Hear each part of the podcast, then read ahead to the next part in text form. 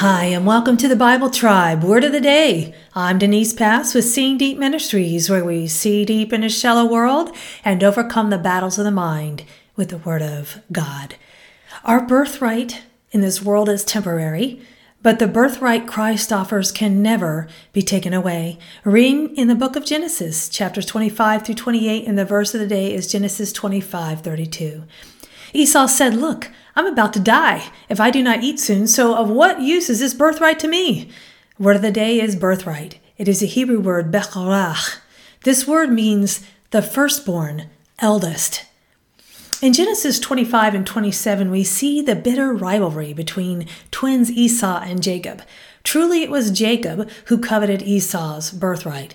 They were both born on the same day, within minutes of one another. Why should Esau receive the birthright? In Genesis 25, Jacob seized upon the opportunity to have Esau sell his birthright to him for some lentil stew.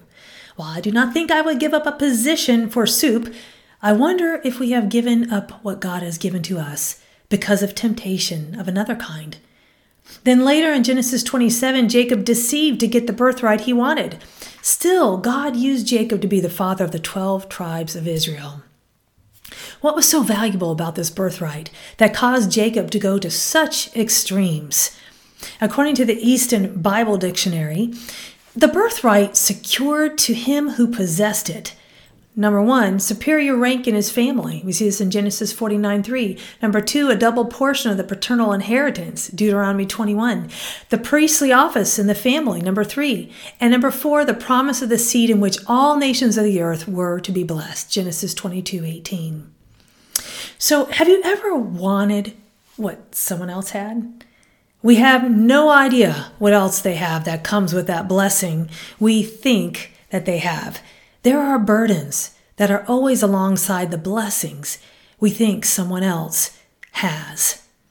Be content with your birthright, what God has given to you. Don't crave someone else's blessings. We don't have to strive for what God's best is for us. We already have it. Someone else's portion will not be blessed in our hands. Walking in God's plan for you is what is blessed. Go with God and His precious word, friends. Join us tomorrow in the book of Judges.